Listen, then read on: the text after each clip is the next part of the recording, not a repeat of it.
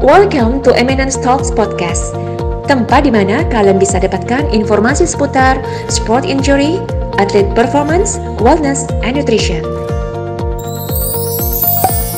Let's talk with Eminence Talk. Welcome back to Eminence Talk. Uh, hari ini kita punya program baru di Eminence Talk gitu, ya- yaitu adalah hashtag Cooper atau kupas pertandingan bersama teman saya. Ada teman-teman saya sih, soalnya ada dua. Uh, yang pertama adalah Mas Bayu, Halo. yang kedua ada Toro. Halo. Oke, uh, Ku- Cooper atau kupas pertandingan itu sebenarnya yang menginisiasi adalah Mas Bayu. Yo. Boleh diceritain nggak sih Cooper itu kenapa sih lu mau bikin Cooper Mas? Eh, ide awalnya sih karena ada drama. Setiap, setiap pertandingan tuh harus pasti ada dramanya. Jadi eh, gua ambil sisi dramanya dari satu pertandingan itu. Nah habis itu baru kita kupas. Karena kalau ngomongin masalah statistik strategi bukan apa namanya bukan ranahnya gue juga gitu jadi ini ada drama di setiap pertandingan ini pasti ada dramanya jadi itu kayaknya asik untuk diomongin di podcast ini gitu. Ya, jadi kan kita kagak ngomongin st- statistik, kita nggak ngomongin strategi, kita nggak ngomongin uh, taktiknya gimana, tapi kita lihat dari sisi yang berbeda kan. Betul. Gitu. Dan melihat dari sisi yang berbeda, kita di sini punya benar-benar pencinta olahraga, apalagi sepak bola gitu. Ada Toro kan. Jadi asik nih ya. Asik dong. kayak pembahasan ini asik nih. Pembahasan ini asik nih. Oke, mungkin boleh ceritain dulu kali tim favorit masing-masing kali ya. Tim hari ini kita ngomongin uh, khususnya Liga Inggris. Mungkin tim favorit Liga Inggris masing-masing gitu. Biar valid ibaratnya kita punya analisa gitu. Liga Liga Inggris. Ngomongin Liga Inggris itu ya semua orang tahu lah ya. Liga Inggris itu kan liga. Bisa dibilang di Eropa tuh eh, liga mana sih yang yang dari ngomongin finansial, dari ngomongin pertandingan semuanya tuh pasti kan Liga Inggris gitu. Pokoknya tujuannya tuh, tuh pasti ke Liga Inggris. Kalau saya pribadi itu jagoan saya Chelsea. Chelsea. Ya, itu klub London si biru yang ya nanti akan dibahas lah. Nanti akan dibahas lah. Dari dulu sukanya cuma Chelsea. Iya, dulu sih sebenarnya saya suka Arsenal. Tapi eh, semenjak Arsenal itu eh ngalamin terseok-seok, udahlah. Saya dibilang karbitan iya kali ya. Karbitan. Dari Arsenal ke Chelsea. Iya. Oke, Mas Bay. Arsenal dong. Tuh, Dari Arsenal. awal dari dari dari awal mula Arsenal dari zamannya TRI Inggris sampai sekarang tetap Arsenal. Berarti rival nih kita nih Mas. Hah? Rival nih. Ah, dibilang rival juga enggak karena beda kasta. Oke oke. Rasanya sih berbeda. Oke. Karena Chelsea itu terbentuk di 2003. Semenjak Roman Abramovich itu baru masuk tuh. Oh ini Chelsea gitu. Baru ya? Baru baru kelihatan. Berarti di sini ada dua Arsenal karena gue juga Arsenal. Oh, oke. Dua Arsenal sama satu Chelsea. Jadi dua merah satu biru nih. Oke. Yes. Kalau gitu karena ini di sini dua Arsenal, kita ngomongin Arsenal dulu. Kemarin kan eh, match day kelima Liga Inggris kemarin itu Arsenal melawan Manchester City, City, ya. City, ya kan? Eh, Arteta balik lagi ke eh, apa namanya Etihad Stadium, Kandang City. kandang City. Kalau dari gua nonton ibaratnya Arsenal itu kalah sih emang, tapi dia itu udah dapetin jelas strate- strateginya mau ke mana dia, dia punya nyerangnya udah jelas maunya gimana defense-nya udah jelas dibandingin dengan pelatih-pelatih yang ada sebelumnya. Itu pelatih-pelatih yang sebelumnya masih ngacak nih oh hari ini defense-nya gini oh hari ini defense-nya gini kan. Menurut gua Arteta itu salah satu orang yang bisa nge membesarkan Arsenal lagi nih gitu. Karena mungkin juga peran Arteta ini gara-gara dia bekas sama Pep Guardiola kan. Iya kan?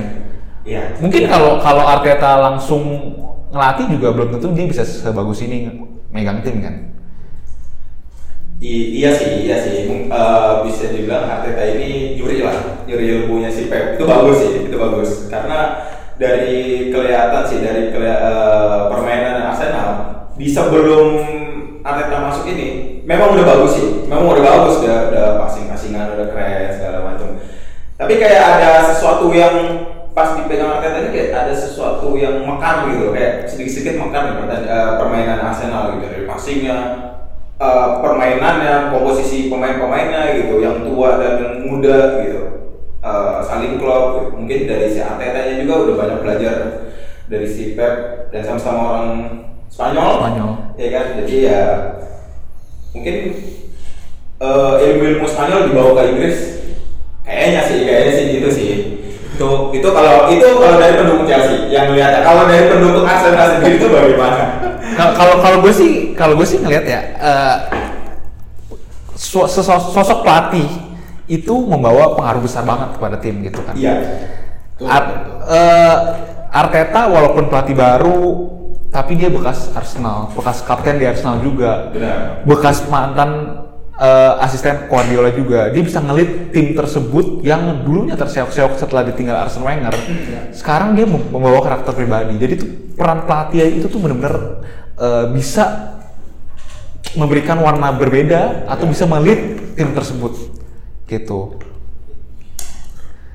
Ya, emang eh, di awal-awal dari dua, dua tahun atau tiga tahun ke belakang nih memang eh, masih mencari jati diri nih Arteta. Benar. Jadi eh, apa yang eh, formasi apa yang mesti di apa ditaruh pemain apa yang mesti dicaturin. Nah eh, tahun ini nih nah, kayaknya agak mulai ngegas lebih awal gitu ya Arsenal kalau dilihat dari klasmen ya nggak jauh nggak ini nggak terlalu jelek lah ya startnya lebih baik ketimbang tahun lalu jadi memang uh, setuju sama Bro Alvin. Memang uh, Arteta ini ada polesannya udah mulai oke ya. Tapi kayak tapi eh, tetap ini eh, Arsenal nih masih masih target empat besar atau hanya naik juara nih kayak karena eh, setiap tahun kayak wah Arsenal naik ya nih naik naik naik. Tapi ujungnya empat lagi atau empat lagi kayak gitu. Apa memang udah kutukan tuh si empat itu? Kalau gua eh, kalau gue sebagai pendukung Arsenal ini lagi nungguin Everton sama Chelsea sebenarnya. Ngerti gak? Iya, iya. Chelsea masih nyari-nyari mau ke mana. Lampard juga belum nemuin strat- eh, formasi yang benar segala macam. Strategi juga masih belum jelas tim banyak banget pemain yang dibawa masuk segala macam tapi belum bisa eh, belum bisa yakin loh langkahnya gitu. Iya. langkahnya kurang yakin Lampard itu gitu. Jadi kalau Chelsea bayar Arsenal bisa masuk. Kalau Everton juga nggak ini. Karena Everton juga lagi bagus kan? Iya sih. mungkin kalau Everton bagus mungkin juga ya Arsenal gue rasa finish di bawah Everton sih. Karena Everton lebih lebih stabil mainnya daripada Arsenal gitu Tapi kalau ngomongin Arsenal, Arsenal juga datengin satu pemain tuh, Thomas Partey. Thomas Partey. Iya, Thomas Partey di Atletico kita tahu dia sempat mungkin sempat namanya nggak kelihatan lah, karena dulu di situ ada Gabi, Ya. ada Koke dan eh, Saul. Saul dan segala macam eh, ada si eh siapa lagi Korea apa Griezmann segala macam dia jadi posisinya dia ter terhambat lah, bisa dibilang gitu. Dan masuk ke Arsenal yang bisa dibilang Arsenal gelandangnya juga em, gimana ya? Timing dia tuh pas sih menurut menurut, saya tuh timing dia masuk ke Arsenal ini pas karena apa?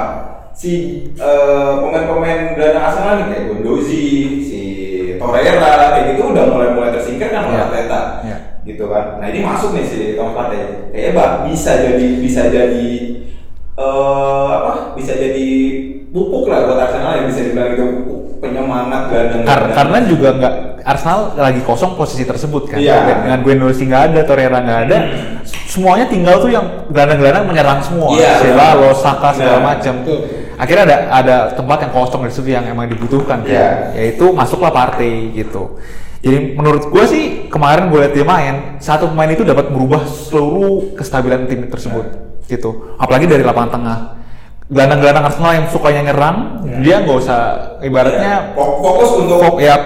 menyeimbangkan lini tengahnya. di situ partai sih bener-bener yang berani duel siapa? Partai doang. Kalau Saka duel kartu merah langsung. Itu bahaya. Itu bahaya. Itu. Makanya dia dicoba dari mana makanya. Itu bahaya itu. Mendingan partai masuk benar-benar dikasih kestabilan di, di lini tengahnya gitu kalau menurut gua sih gitu. Jadi satu pemain itu bisa berubah ke seluruh kesta- kestabilan tim Iya. tersebut kan. Dan kita udah lihat di berbagai macam tim lah kayak gitu. Satu pemain dicabut pun loyo satu tim ada satu Iya. pemain masuk bagus satu tim ada. Gitu. Pengaruh sih saat walaupun itu pemain baru yang yang notabene dia eh, berbeda liga gitu tapi dia masuk ke ke tim itu bikin ngangkat pemain itu ngaruh banget. Tapi ada sa- satu ini lagi, satu kejadian yang yang kontroversial lagi. Hmm. Kyle Walker eh, angkat kaki tinggi banget. Ya. Gabriel mau- lagi mau nyundul bola, ya kan? Iya iya. Betul, betul, betul. Wasit gak kasih penalti, VAR pun gak dilihat sama wasit. Oke. Padahal itu eh, kalau sekasat mata ya jelas itu adalah pelanggaran. Iya. gitu kan tapi VAR nggak dipakai pada saat tersebut itu gila sih padahal udah ada VAR di situ Tapi kan VIR ini atau VAR lah kita nyebutnya Ah. ini kan juga eh walaupun itu teknologi gitu. Tapi kan yang yang yang apa? Yang menggerakkan atau yang melihat juga manusia gitu. Berarti ya manusia itu tempat salah. Udahlah, itu udahlah. Makanya ba- banyak pro kontra sih di VAR ini kan Betul. Pro, eh, tadi malam juga wah, MU juga waktu penalti kan akhirnya kan diulang Iya, kan. iya. Iya, iya. Juga kan. Ya kan? Memang ada yang VAR ini emang ada yang diuntungkan, ada yang nggak juga yang Iya. diuntungkan. ya. Iya. Plus minusnya sih ada sih. Walaupun ini teknologi canggih banget ini paling canggih sih gitu. Ini di di era sepak bola VAR ini canggih lah bisa dibilang ini sepak bola canggih ini karena dari VAR aja eh offset hanya Iya. siku aja itu udah kelihatan Iya. itu itu canggih banget ya memang. Is yang kemarin ada kan si Everton lawan Liverpool Liverpool, Sadio Mane. Sadio Mane kan, di terakhir- terakhir kan? Iya, itu menit hampir 90 plus 1 plus 1 atau Iya. plus 2 gitu. Itu itu hanya siku dibilang offset gitu. Itu kan satu sisi menguntungkan, satu sisi merugikan gitu gitu kan. Kalau ngomongin VAR ya lo mendukung nggak ada VAR itu di sepak bola mendukung. Kalau dibilang mendukung, mendukung. Kenapa? Memang memang memang ada merugikannya memang tapi kalau eh, di waktu-waktu krusial itu kan banyak kejadian yang Iya. yang eh, apa namanya pasti nggak bisa melihat segitu lebar lapangan gitu kan itu eh, dengan teknologi VAR tuh setuju sih buat maksudnya bisa membantu lah sih kalau lo gimana mas Gua sih justru kurang suka ya, karena nggak bakal ada Maradona tangan Tuhan bro. Oh, oke Ya, ya kan? Maksudnya gitu lah. atau atau mantan pemain Arsenal dari Andy yang ini kan? Ini nggak ada dramanya. Nah. Justru karena VAR ini dramanya agak sedikit berkurang gitu. iya sih memang sih jadi kalau gue sih ngeliatin VAR itu bi- ngebikin kotak penalti itu bener-bener ibaratnya nggak boleh sentuh dikit pemain. Sentuh dikit dibilang pelanggaran sentuh dikit dibilang pelanggaran gitu loh. Ya plus minus sih plus minus sih gitu. Kalau lu, lu tim yang diuntungkan sih lu suka lah. Iya iya itu itu Iya kan? kayak semalam yang PSG lawan Man United iya. Martial putar balik badan kayak gitu doang nggak ada clear contact. Zaman dulu mana ada gitu pelanggaran kan ibaratnya kan. Sekarang itu kena dikit kaki langsung dibilang foul kena dikit bilang foul ya plus minus lah gitu plus minus lah Tapi kan VAR ini bisa dibilang juga eh, dalam beberapa tahun udah dipakai nih si VAR ini kan. Tapi kan masih harus dievaluasi. Maksudnya masih dievaluasi terus sama FIFA kan. Eh, kayak ada beberapa pertandingan yang nggak menggunakan VAR di Liga Inggris pun kan ada tuh yang nggak menggunakan VAR gitu. Ada. Ya FIFA sih masih masih masih ini sih masih terus evaluasi si VAR ini teknologi ini. Canggih sih bagus sih ini. Nah, selain itu juga apa Kalau gue sih liatnya VAR ini prosedurnya. ya nggak? prosedurnya sih Iya. prosedurnya sih Kalau di NBA, dulu kalau tahu kan, jadi player tuh bisa challenge ke Iya. as referee kan. Hmm. Nah kalau di sepak bola ini kan belum ada ya. ya.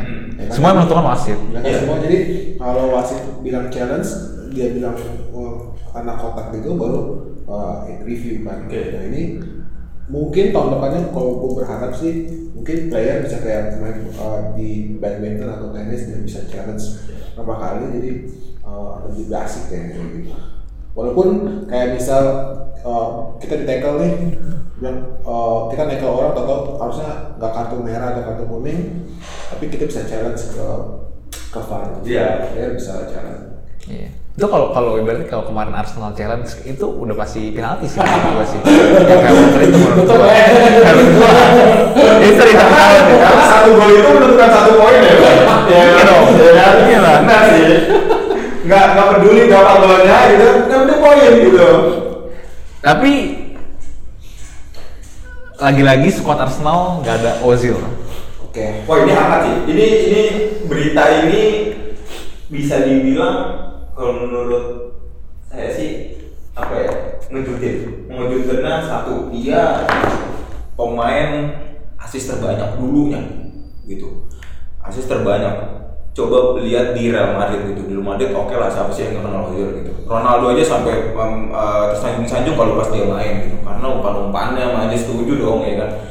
Balik ke Arsenal eh sorry datang ke Arsenal awal-awal musim oke makin oke makin makin uh, terlihat Di bawah Arsene Wenger. iya gitu kan di bawah Arsene Wenger itu makin gila lah gitu aja nah di berita sih di berita sih ini karena si Ojil ini tanda kutip politik sih. Gimana maksudnya tuh? si yang di Cina itu loh mas Bay Oh, ubi. rasis. iya Oh. itu jadi tanda kutip ini politik jadi eh, kemungkinan besar ya kemungkinan besar kayak Arsenal ini si Arsenal ini di tim tim Arsenal ini manajemen ini nggak mau gitu. Eh, tim sepak bola terbawa-bawa politik di luar negeri. Itu kan contoh itu, itu, itu udah di luar negeri dong di luar di luar eh, Inggris gitu kan. Di luar Eropa malah di Cina nah karena si Ojil ini eh, mungkin dia bisa dibilang simpati lah gitu kan simpati sama yang Cina itu ya mas ya. Ya. jadi dia memposting lah atau mendukung sih tapi kan itu banyak yang mengacau itu politik tanda kutip gitu itu politik nah mungkin dari situ sih kayaknya Ya gua kan waktu itu dari Arsenal Wenger dia masih main sampai habis. Terus penggantian sama Unai Emery. Dia banyak pro, pro, pro kontra di situ kan. Jadi katanya dia males segala macam. Ya. Jadi Unai Emery nggak pakai. Gua kira pas ganti Arteta itu bakal main kan. iya iya Tapi tetap gak dimainin juga sampai sekarang.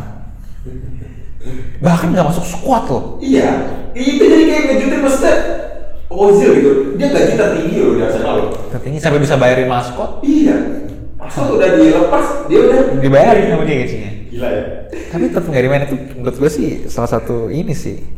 Tapi alasan klubnya Arsenal ini kan karena regulasi dari uh, Premier League kan Iya. harus ada 17 pemain itu yang apa home ground non home ground. Jadi uh, sebenarnya ada yang diuntungkan ada nggak diuntungkan juga sih kalau memang apa namanya ini Ozil nggak masuk dalam squad gitu oh oke. Ya nggak? jadi uh, aturan ini kayaknya mesti direview lagi. Iya. Ya tentang apa namanya non home ground apa uh, 17 pemain harus ada di apa di tim ini. Menurut gua sih kayaknya kurang ini loh kurang apa ku- kurang lah ya. Harusnya kan ada ada apa namanya ada kesempatan buat pemain luar untuk bisa main atau bisa berkembang di Premier League itu sendiri. Iya. gua nggak tahu kalau gara-gara itu Inggris jadi begini. Kan karena banyak pemain luar yang di tapi kenapa Ozil gitu kan Gua nggak tahu juga. Iya, kenapa Tapi kan Ozil? ada ada nggak cuma Ozil juga ya. Jadi ada si siapa namanya uh, Socrates juga kan. oh iya Socrates Tadi ada dua nama itu yang nggak masuk. sayang sih maksudnya bakat Ozil tuh gila sih gitu dari dari asis kiri kaki kirinya itu loh gila Iya. banget sih Iya. walaupun itu pemain bisa dibilang ya malas lari tapi dia umpan Ketika umpan dia megang bola itu dia bisa iya benar-benar udah pemain tuh udah tinggal tinggal nunggu bola tuh datang ke kaki dia gitu Iya. sayang aja sih kayak sayang gitu Di sisi lain, eh derby London juga Tottenham lawan West Ham. Ya. Eh mencetak rekor sepanjang masa tiga kali ini adalah eh, the third time atau yang ketiga kali terjadi di Premier League history dari 3-0 bisa dibalikin jadi 3-3 Ya. ya sejarah ya. Jadi Tottenham udah unggul 3-0, tiba-tiba dibalikin 3-3 sama uh, West Ham. Iya. Manuel Lanzini golin di injury time. Iya. Gol yang keren banget kan. Iya. Oke, tapi itu semua kita lihat lah. Yang yang seru adalah Bell balik. Bell udah main lagi dikasih main 18 menit sama Mourinho. Iya. Bell masuk langsung langsung jadi kebobolan 3. tapi tapi gini tapi gini kayak memang di berita-berita tuh banyak yang bilang kayak Bel masuk kayak kok Bel masuk? Tiga gol gitu loh. Iya. A- apa karena apa karena eh, kita pemain-pemain Tottenham ini kita tuh berharap sama si Bel. Kayaknya sih kalau menurut saya enggak sih. Jadi jangan dijadiin kambing hitam juga sih Belnya kan. Ya, ya bisa dibilang dia juga baru baru main lagi di Liga Inggris gitu. Tapi di berita tuh udah Bel masuk langsung tiga gol gitu. Ke sana kayak kayak ini tim ini tim dia gitu dia ya dia yang jadi kuncinya padahal sih enggak sih.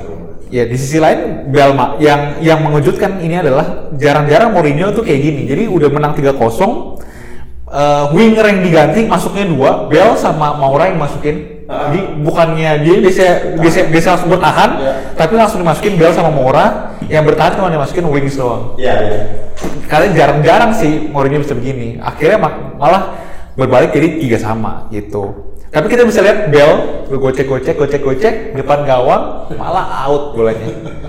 Ya, itu itu belum itu belum belum nyata bro itu belum bisa dibilang dia oh ini Inggris gitu dibanding Liga Spanyol kalau ada Getafe ya kalau Sociedad Zaragoza kayak gitu gitu ini loh West Ham gitu Ya dia soalnya dia juga udah lama nggak main kan. iya sih iya. Dari mus- musim lalu aja dia bisa dihitung jari mainnya kan. karena kan dia cedera Hmm. dia cedera juga terus kedua ngambek Ya. kita bilang ngambek gitu Ya. karena di Zidane pun bilang dia dia udah nggak dapet squad di, di, di timnya gitu Betul.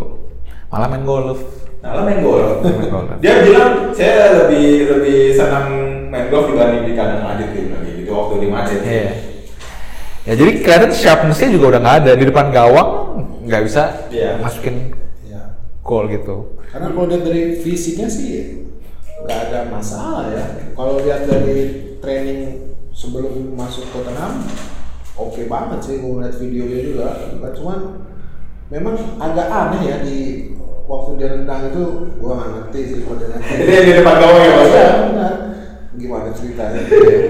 Ya orang udah vakum, bukan vakum ya maksudnya orang udah ada jeda lama, satu musim jarang main, terus main langsung di kasta tertinggi Liga Inggris, Iya. pasti ada ya. Ketajamannya berkurang lah, gitu kan. Tuh kelihatan banget kemarin kayak gitu. Apalagi dia oh, mungkin dia berpikir apa gue jadi atlet golf aja kali ya gitu. Nah, Kalau apa namanya dulu ke waktu dia Son ngasih tendangan bebas ke Bale itu kan eh, juga eh, kayaknya Tottenham menerima banget ya. Iya. Menerima apa? Tottenham menerima Bale ya. Iya. Karena kan ada beberapa tim ya yang ah, lu Ya lu kayak baru gitu. Enggak, harusnya lu lu lu tenar lu ke Real Madrid. Oh, iya, kan? iya. Terus lu udah nggak tenar lu balik lagi ke Iya, iya. Tottenham kan. Tapi kayaknya nggak kelihatan di apa di Tottenham ya. Iya. Buktinya kan biasanya kan yang ngambil kan ada kalau Pak Son kan kayak Kane, iya. kan. Tapi ini eh, dikasih Kesempatan sih dia gitu kan. gua gua nggak tahu ngeledek atau nggak ngeledek gua nggak tahu ya. Yang jelas eh, Bell dikasih kesempatan Kayaknya buat ngebalikin percaya diri sih, Om Ray. Iya kan? Balikin percaya diri dan kayak eh, Tottenham tuh kayak bisa bilang ini menyambut gitu. Mungkin kayak misalnya seandainya si Tottenham itu dapat penalti pun, kayaknya si Bale deh. Mungkin. Si Harry Kane ini bakal ngasih si kayaknya gitu ya. karena dia gitu. tuh gede gede di Spurs segala Iya, macam. iya. Dan masih dihargain ketika mereka kembali gitu. Mungkin kalau dibilang gede, gede gedenya ini gede di Namanya yang gede Spurs. nama gedenya di Spurs gitu kan. Tapi bakat dia gede itu di Soton sebenarnya. Southampton. Southampton, iya, Southampton. Dia kan akan di Southampton kan. Itu bakat dia tuh di Southampton. Tapi dikembangin lagi sama si Iya. Tottenham Hotspur. Gitu sih. Oke, terus kita derby yang paling seru kemarin. Everton lawan Liverpool. Ya. Lima kartu kuning, satu kartu merah. Dan eh, kalau kita lihat pertandingan itu benar-benar pertandingan Liga Inggris banget. Keras, Kick and rush. kick and rush. Kick and rush mah bu- bukannya ini Belanda ya? Kick and rush. Liga Inggris, ya? Inggris ya? Ber- keras banget pertandingannya. Keras, keras banget itu. Keras banget pertandingannya. Drama banyak. Virgil van Dijk Aset 9 bulan hampir satu musim. Oh, itu udah satu musim gitu. Ya, prediksi 7 sampai 8 bulan. Iya. Ya udah satu musim. Satu musim, satu musim. Jadi eh, cederanya ACL, Ya. eh, anterior cruciate ligament, gara-gara dihajar dari depan sama Pickford. Padahal ya kalau sekasat mata, sekasat mata sih itu nggak sengaja ya, maksudnya nggak ada inten, intention buat mencederakan lawan lah, Iya, gitu kan. iya. Ball 50-50 juga. Tapi gitu, se Virgil van Dijk yang kenceng aja, badannya gede aja, dihajar, masih bisa cedera. Gitu. 7 sampai 8 bulan, da- dari nih sa- satu Mas Bay eh, terapis, lu dari eh, fisioterapi ngeliatnya gimana? Apakah eh, tujuh delapan bulan itu dia bakal selesai ataukah gimana? Um, gua, gua justru melihat dari um, ini kalau ke ACL ini gua ngeliat dari um, pemainnya nih ya karena dia back ya kalau back yang udah kena ACL nih ya kayaknya geraknya ya kan? Terus apa namanya movementnya Iya. ya. Kayaknya nggak selincah nggak sekuat dan mungkin ada traumatis juga gitu kan? Karena karena dia karena dia cedera gitu. Kayak kalau mungkin yang ACL itu winger atau apa uh, striker kayak Ibrahimovic juga ACL kan? Iya, iya. tapi dia masih performa karena mungkin striker juga. Iya. nah ini kalau back ini kan dia kan harus harus tackle harus body gitu. Kan mesti mungkin 20% ada kurang performanya gitu Tapi ada kemungkinan buat balik lagi kan? Wah, pasti balik lagi. Tapi kalau kalau ACL ini memang bisa dibilang berat, cedera berat. Ini cedera bisa dibilang ini hantu banget nih buat Main bola. atlet gitu, atlet hmm, pemain bola, atau- tapi terutama pemain bola gitu. Ah, ini hantu banget gitu lutut gitu kan. Nah, kalau dari dilihat si Virgil van Dijk Kayaknya benar sih. Eh, benar benar Mas dia bilang gitu. Dia posisinya back sentral kan gitu. Iya. Sentral kan gitu. Gitu. Dia back sentral. Dia yang menghentikan eh, serangan. Dia yang menghentikan maju striker gitu. Dia yang banyak kontak udah pasti gitu. Kalau gelandang terlalu maju, gelandang pertahanan apalagi terlalu maju, dia yang yang orang pertama sebelum kiper gitu. Iya kan? Nah, memang kayak akan sedikit mungkin 7-8 bulan itu kalau memang eh, proses di sananya lancar itu dirasa cukup tapi kayaknya eh, nggak bakal langsung main dan kalaupun main kayaknya memang perlu adaptasi lagi sih ya maksudnya pasti kayak adaptasinya adaptasi benar-benar ya kayak front baru bumi lah kayak gitu Lu pernah pegang pemain bola kan cedera? ACL. Siapa coba? Itu si pemain Bayangkara itu yang unggul cedera si Robi Hmm. sama Raja Posisinya? Robi itu back sayap kanan Hmm. si Raja itu eh, winger Hmm. winger si Raja. Berapa lama tuh kemarin itu? oh itu mereka hampir hampir tujuh Tujuh bulan juga. eh, tujuh bulan itu tapi main-mainnya dia itu bisa bilang ya nambah dua bulan paling sembilan bulan Sembilan bulan. bulan sepuluh bulan itu udah udah Sama kan harus operasi juga deh kan? harus Iya. operasi, harus operasi. Terus eh, selain itu juga ada yang panas lagi adalah Dominic Calvert-Lewin. DCL, DCL, ya. Lima pertandingan, tujuh gol Everton. Belum belum di di timnas loh, Iya. belum di timnas loh. Pasti dia tuh gimana ya? Gue sih ngeliat dia dari dari musim lalu tuh udah kelihatan dengan badan yang kecil itu strongnya tuh kekuatannya tuh kenceng banget sih gitu. Dulu tuh lawan eh, zaman ketika lawan Arsenal lawan Mustafi lawan Sokratis mereka dia bisa duel di atas segala macam dengan badan yang kecil itu gue wah ini pasti ada potensi banget masuknya Ancelotti makin menambah gebraknya dia kan Iya, iya. Eh, di satu sisi dia tuh visinya bagus sih. Visinya bagus. Kenapa bagus? Karena dulu sebelum datang Ancelotti ada Lukaku. Mungkin dia dibayang-bayangi oleh Lukaku gitu. Dia kan masih di bawahnya Lukaku. Jauh. Iya kan. Umur segala macam muda. kayak gitu. Jadi, nah mungkin ini dia pembuktian nih sekarang nih. Pembuktian dia bahwa eh gua ada potensial gitu. Dan masuklah si Ancelotti dan masukkan Amis yang gelandang kreatif banget Iya. gitu maksudnya oke kita setuju gitu di mana dia nggak nggak ini dulu waktu di sebelum ke Madrid Malaga bagus banget. Hmm. balik eh, datang ke Madrid bagus. Kan, eh, terus dipinjemin ke Munchen bagus. Hmm. gitu. Maksudnya ya performanya walaupun turun tapi nggak anjlok banget gitu loh si Hamis ini. Di negara eh Kolombia. Hmm. bagus. Maksudnya dia dia juga sosok panutan gitu. Iyalah.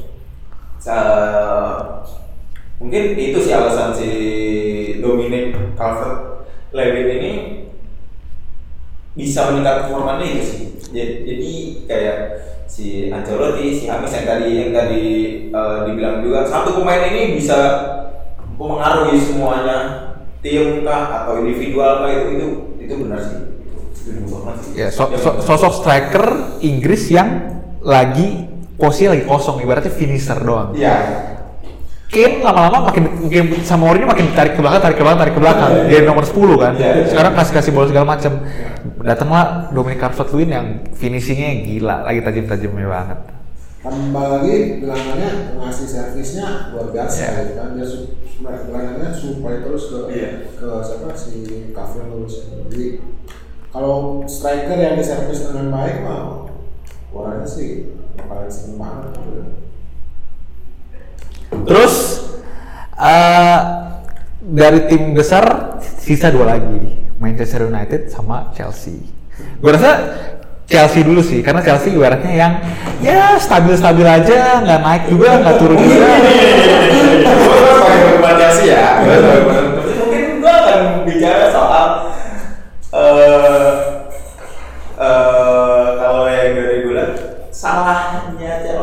sebenarnya di pemain Betul. dan bukan di pelatih juga. Salahnya Tapi visi misi keduanya ini kayak gak nyambung gitu maksudnya. Visi dari dan misi dari pemainnya dan visi dan uh, visi misi dari pelatihnya ini kayak kayak punya sendiri sendiri gitu loh nggak tahu sih nggak eh, nggak tahu kayak kayak entah lampatnya yang yang kurang memberikan apa eh, masukan-masukan yang membuat mendorong semangat kayak gitu gitu Iya. satu sisi dia juga legend kan legend Chelsea gitu legend besar gitu. Tapi banyak berita-berita yang bilang ya kalau setiap Chelsea kalah Kepa yang salah. Ya kan? Chelsea kalah Chelsea kayak, kayak contoh kemarin. Terakhir lawan uh, Sopo, uh, Soton Southampton. Gol kedua itu Zuma assist namun gagal. Si Kepa samperin namun di situ ada si Denny Ings gitu ada Denny Ings oke memang 50-50 tapi kalau misalnya Kepa menghajar akan terjadi penalti gitu. Tapi sayangnya si Kepa tuh kayak disilang keserintek lah kakinya. Itu bola gak disapu gitu. Tapi di situ eh, yang menjadi kita adalah si Kepa gitu kan. Oke. Yang gol ketiga pun juga sama. Em, eh, yang bilang Kepa nih salah kenapa eh, dia bengong lah atau apa gitu. Karena jelas-jelas numpuk pemain Chelsea di belakang tuh di depan Kepa tuh maksudnya depan depan Kepa. Itu kayak walkout sendiri nggak ada yang nggak ada yang gitu gitu kan. Itu eh, ya kalau yang yang nonton setuju sih itu kayak kesalahan back itu pasti setuju. Tapi tetap balik lagi Kepa sih. Yang jadi kita Iya, dia eh, sejak yang kasus yang waktu itu sama si Mauricio Sarri Iya, itu kan. Sarri. Jadi performanya makin drop, makin drop, makin drop. gitu. Mungkin dia. menurut gue sih itu sebagai pemain bola profesional juga banyak tekanan itu sih, tekanan psikologi dari dari pe, dari pers, dari supporter segala macam. Iya. Lu udah attitude jelek, malah ditambahin lagi dengan tekanan dari pers segala macam, lu makin depresi gitu. Iya. Ya, maksudnya eh, banyak orang yang bisa keluar dari tekanan tersebut. benar. Udah di udah dikritisai segala macam masih bisa keluar dari tekanan tersebut masih banyak. Tapi ada juga yang struggling kayak gitu gitu. Contohnya si Kepa sekarang gitu. Kabar baru lagi baru baru aja kabarnya keluar adalah Peter Cech Nah, masuk, masuk ke squad. Ya. Peter Cech masuk ke squad. Itu bikin sakit hati Mesut Ozil juga. ya kan? Mesut Ozil bisa dikeluarin. Peter Cech yang sudah pensiun disuruh main. Pemain Peter Cech masuk ke squad. Karena ya pasti Lampard juga mikir lah eh, Mendy ini bagus atau enggak masih ngeraba-raba kan? Memang, memang. masih ngeraba-raba Kepa kalau nanti nggak ini nggak ada cadangannya akhirnya cek dimasukin. Iya. Tapi kan beritanya si Cech masuk ini tuh untuk karena masih pandemi ini ya, karena pandemi takutnya ketiga kiper ini apalagi kan ada yang kompetisi Eropa gitu Iya. kan, gitu kan. Takutnya eh, habis dengan liga yang sudah berjalan, ada Inggris, ada eh, FA Cup, ada Carabao Cup, dan ada Champions League gitu kan. Beberapa liga mungkin ditakutin dari manajemen Chelsea sih itu sama dia udah ngeluarin duit 300 juta euro selama transfer musim eh, panas ini. 300 juta euro, terbesar dong di Liga Inggris dong. Ya. 300 juta. Orang pensiun. Ya. Sampai ya udahlah masukin orang pensiun aja kali gitu ya. Daripada nambah lagi. Soalnya maksudnya nama-nama yang dibawa nama-nama besar semua. Wer- Timo Werner Kai Havertz eh, Hakim Ziyech, Hakim Ziyech ada Mendy juga sebagai kiper kayak gitu Thiago Silva, Thiago Silva. Thiago Silva gitu tapi belum ada hasilnya kelihatan kalau pendapat gua pribadi adalah kurangnya pengalaman dan leadership dari pelatihnya dari si Frank Lampard gitu setuju Mau ngebandingin lagi deh sama tadi sih Arteta sama Frank Lampard gitu kan. Iya. Arteta walaupun skuadnya maksudnya nggak sebagus Chelsea, tapi dia punya karakter bermain yang jelas Iya. gitu. Dibandingkan dengan Lampard yang eh, masih belum masih belum punya pengalaman ini Iya. pakai orang-orang ini gimana gitu. Werner yang jadi gol terus di eh, liga ya di Bundesliga segala macam masuk ke sini juga masih ngeraba-raba nih masih gimana sih cara, cara main di Liga Inggris segala macam gitu.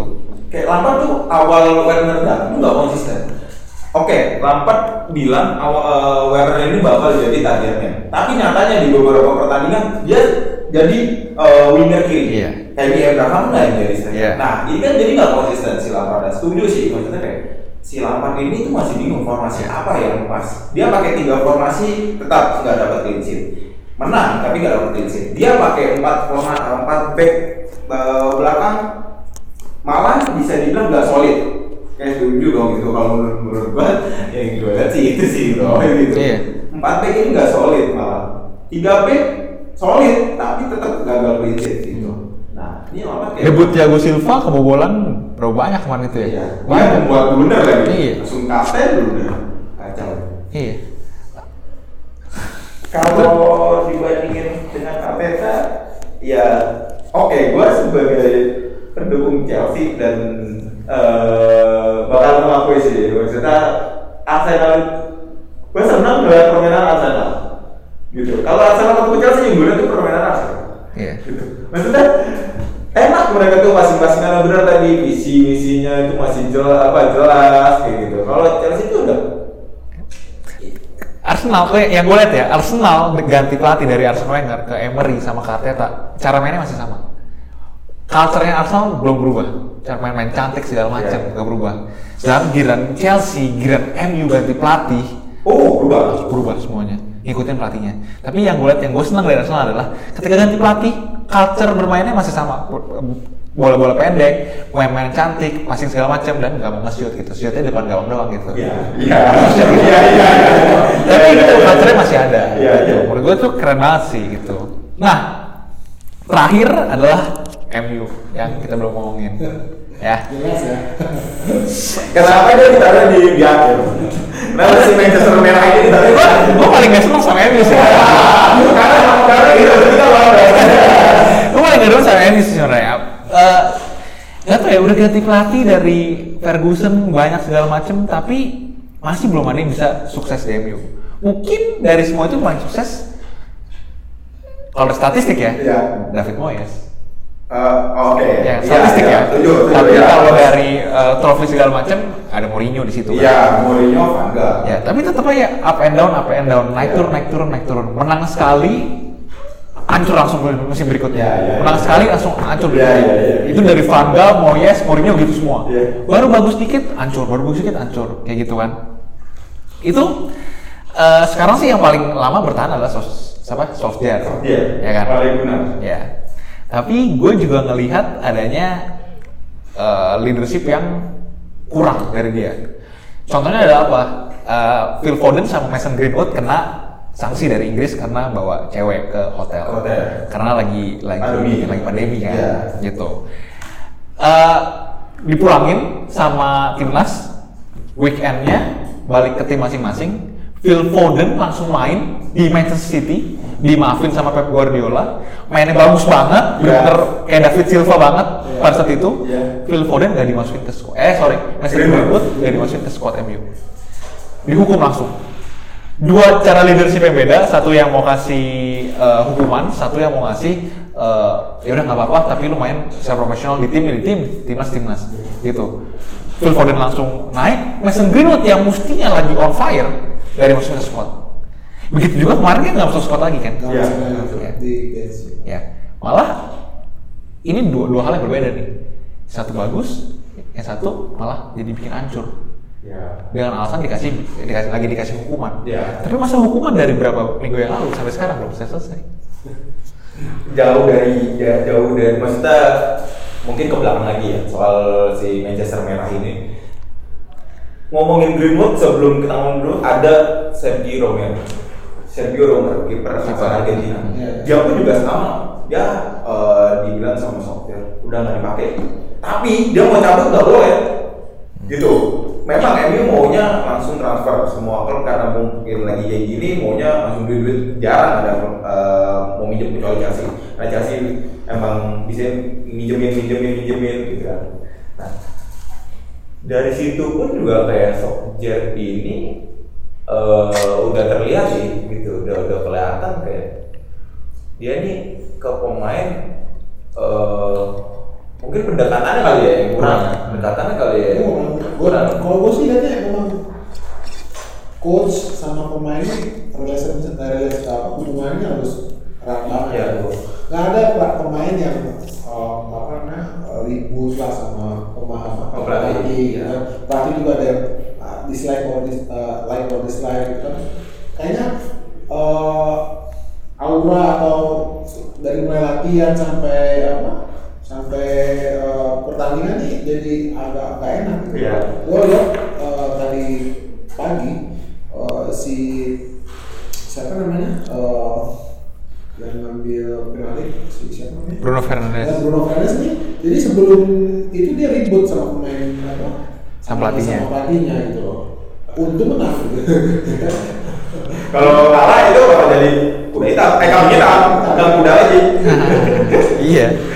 Jadi memang hubungannya penting banget ya. Iya. Yang gimana bisa membangun gitu ya karakter dan kalau gua ngelihat MU ini memang belum ada yang dituain. Ya Mulai Iya. main atau pelatih Iya. ini harus ada harus ada yang dituain. Dan gua juga mungkin ngambil missing link dari kenapa Peter Cech ini apa uh, Masuk lagi. masuk lagi mungkin Leadership. Chelsea nyari leadership Benar. di lapangan Benar. seperti Milan ambil Ibrahimovic Iya, gitu sih Iya.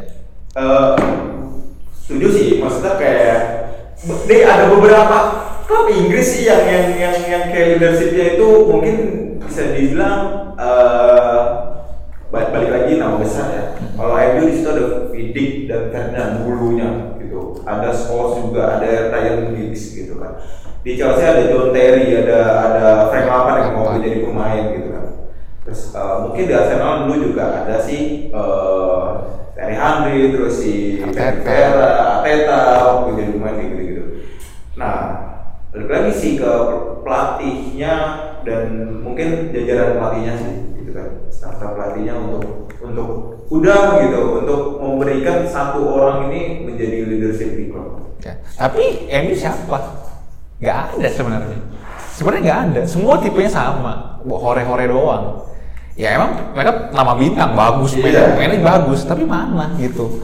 Gue rasa sih gue punya ya punya pikiran buruk. Maksudnya eh, ini tuh mereka kerjasama buat ngejatuhin pelatih gitu. Ya. Karena itu udah terjadi dari dari si eh, siapa Belanda itu Padahal Van Gaal gitu. Jadi tengah-tengah udah lagi bagus, bikin hancur. Tengah-tengah lagi bagus bikin hancur. Mourinho dapat Eu- Euro langsung besoknya hancur. Iya. Gue rasa tuh mereka tuh udah ya so- sorry itu sih kayak pikiran buruk gua aja maksudnya kok ini kayak direncanakan semuanya gitu nih bentar lagi si Solskjaer jangan-jangan gini lagi gitu ingat eh, drama apa lempar sepatunya dari Beckham nggak? Hmm, jadi dulu. Ya. Iya. Dulu kan. Jadi waktu ada pemain yang buat eh, buruk ke tim eh, Ferguson langsung kick out si ini. Oh, gua, gua rasa sih memang perlu ada eh, pelatih yang model Ferguson untuk apa namanya masuk di MU biar Iya. apa nih kalau ada yang ah ini udah mulai merusak tim nih ya lu kok aja deh gitu. Iya, benar. ya makanya legend-legend MU yang dulu udah enak banget kan Iya, iya. Roy Keane Iya. eh, Ferdinand, Evra, Iya. ya walaupun Evra masih sedikit positif ya, tapi Iya, maksudnya iya. udah enak banget sama orang-orang di dalam sini gitu loh. Ini harus dirubah sih menurut gua kalau MU itu. Kalau ngomongin MU ya kan, gitu aja sih karena memang MU itu satu dari si pemiliknya bisa dia duitnya banyak tapi pelit gitu. Si siapa? Grazer ya? Iya. Grazer bersaudara itu kan. Itu dia banyak duit tapi bisa dibilang yang pelit-pelit dalam arti kayak eh, pelatih minta ini belinya siapa kayak gitu kan. Kalau ngomongin MU kayaknya sih nggak cukup. 30 menit sih. Ya, karena satu sisi kalau ngomongin ke ngomongin ke positifnya sebentar. Tapi karena dia juga ya memang sih mem, uh, diakui MU itu fansnya banyak. Paling banyak di, di dunia gitu kan di dunia dia banyak. Gitu. tapi hatersnya juga lebih banyak lagi gitu. Bi- bisa jadi yang yang visi fans itu malah jadi hatersnya dia gitu. Terakhir, topik terakhir yang eh gua rasa ini harus diangkat banget, Harry Maguire. Hmm. Harry, Harry Maguire. malam dia ngapain gitu?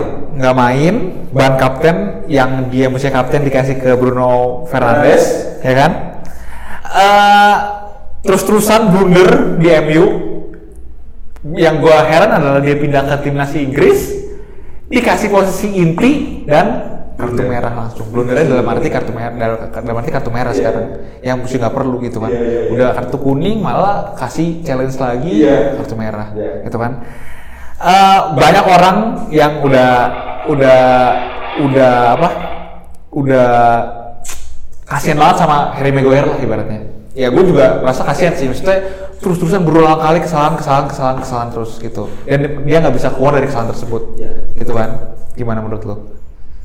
Gue ya. Dia sosok yang bisa dibilang dia masuk ke MU dia langsung uh, Dengan harapan tinggi mahal banget Mahal banget, itu transfer back-back fee-nya. mahal banget. karena dari Leicester bagus di Leicester Iya. kan dengan harapan tinggi masuk ke MU dia dia dengan harapan menggantikan Jules Ferdinand Ya. ya kan? Remy Maguire sih. Dia dia gimana ya? Mungkin kayak ban kapten ini kalau menurut menurut gue ya menurut gue tuh ban kap eh, dia itu permainan kayak gini kayak beban di ban kapten. Kayak gitu kayak gue ban kapten terus apa namanya dengan backer mahal kayak gitu. Ini dua-dua beban gitu. Mungkin ya menurut menurut gue tuh kayak si Juber uh, bikin blunder kesalahan. Dia mau menonjol jadi kayak mau mau mau membuktikan ini gue backer mahal gitu. Gue backer mahal gue langsung kapten gitu. Nah dengan dengan Beban tersebut. Nah, dengan beban tersebut dia membuktikan. Tapi pembuktiannya itu malah malah eh, ada beberapa hal yang blunder dan yang blundernya itu lah yang diangkat. Iya. gitu karena balik lagi dia backer mahal dan kapten Iya. mungkin mungkin kalau kalau Kepa kita ngomongin Kepa nih. Kalau Kepa dia dengan kiper mahal dijadiin ban kapten mungkin Chelsea udah ada di degradasi. Mas Bay? Mungkin belum banyak kayak gitu. Eh, wah, wah ini gue nih memang eh, unik ya kan. Eh, tapi bagus, eh, bagusnya ya kalau dia eh, karena gua, gua rasa juga mem- si apa si soldier ini belum bisa memposisikan dia dengan baik sih kalau menurut gua ya walaupun apa dia punya skill Iya. punya talent yang baik ya kalau si back ini nggak lu lihat nggak sih waktu kemarin dia ngambil dia narik si siapa Ah, luca Luca. soalnya dia rebutan rebutan bola ya itu parah sih Ya, iya. karena itu kalau menurut gua jadi dia nggak walaupun dia jadi back center back Hmm. tapi dia nggak punya nggak punya apa, peran yang besar gitu Iya. Lu lihat baru baru ini MU pakai formasi 4 di, di back di belakang nih oh, aneh menurut gua ya karena center backnya dia taruh dua di situ Iya. Eh, menurut gua juga yang bikin down atau mistake juga ada kesalahan dari pelatih juga sih. ya. balik lagi ya soalnya. Tapi tapi ada positifnya nih gua menilai positif dan memberikan apresiasi itu semalam keren baru ini. Keren banget dia main langsung 3 back. Dan yang dimainin itu adalah eh, yang menjadi leader ya Lindelof. Itu tau Lindelof banyak blunder gitu. Dan dibilang sama Solskjaer udah nggak ada tempat lagi tapi semalam dia jadi starting dan sama Tuan JB pemain muda Ya, dan JB. ya Luke Shaw yang jadi center back juga itu keren sih semalam walaupun memang yang ada lagi ada lagi yang lebih keren yaitu deh ya Ya, bagus setuju. semalam ya. Kita setuju itu itu tim DGFC. Ya. ya karena dia lagi on fire semalam. Emang Bagus, bagus banget. Dia on fire. Semenjak kebobolan 6 gol. Lawan Tottenham Hotspur. Di sisi lain, yang menarik adalah ini off topic dikit sih, adalah kapten PSG semalam adalah Presnel Kimpembe. Ya. 25 tahun. Tahun 1995 sudah jadi kapten. Padahal ada Neymar, ada Mbappe, ada kipernya Keylor Navas yang udah senior. Di Maria. Ya.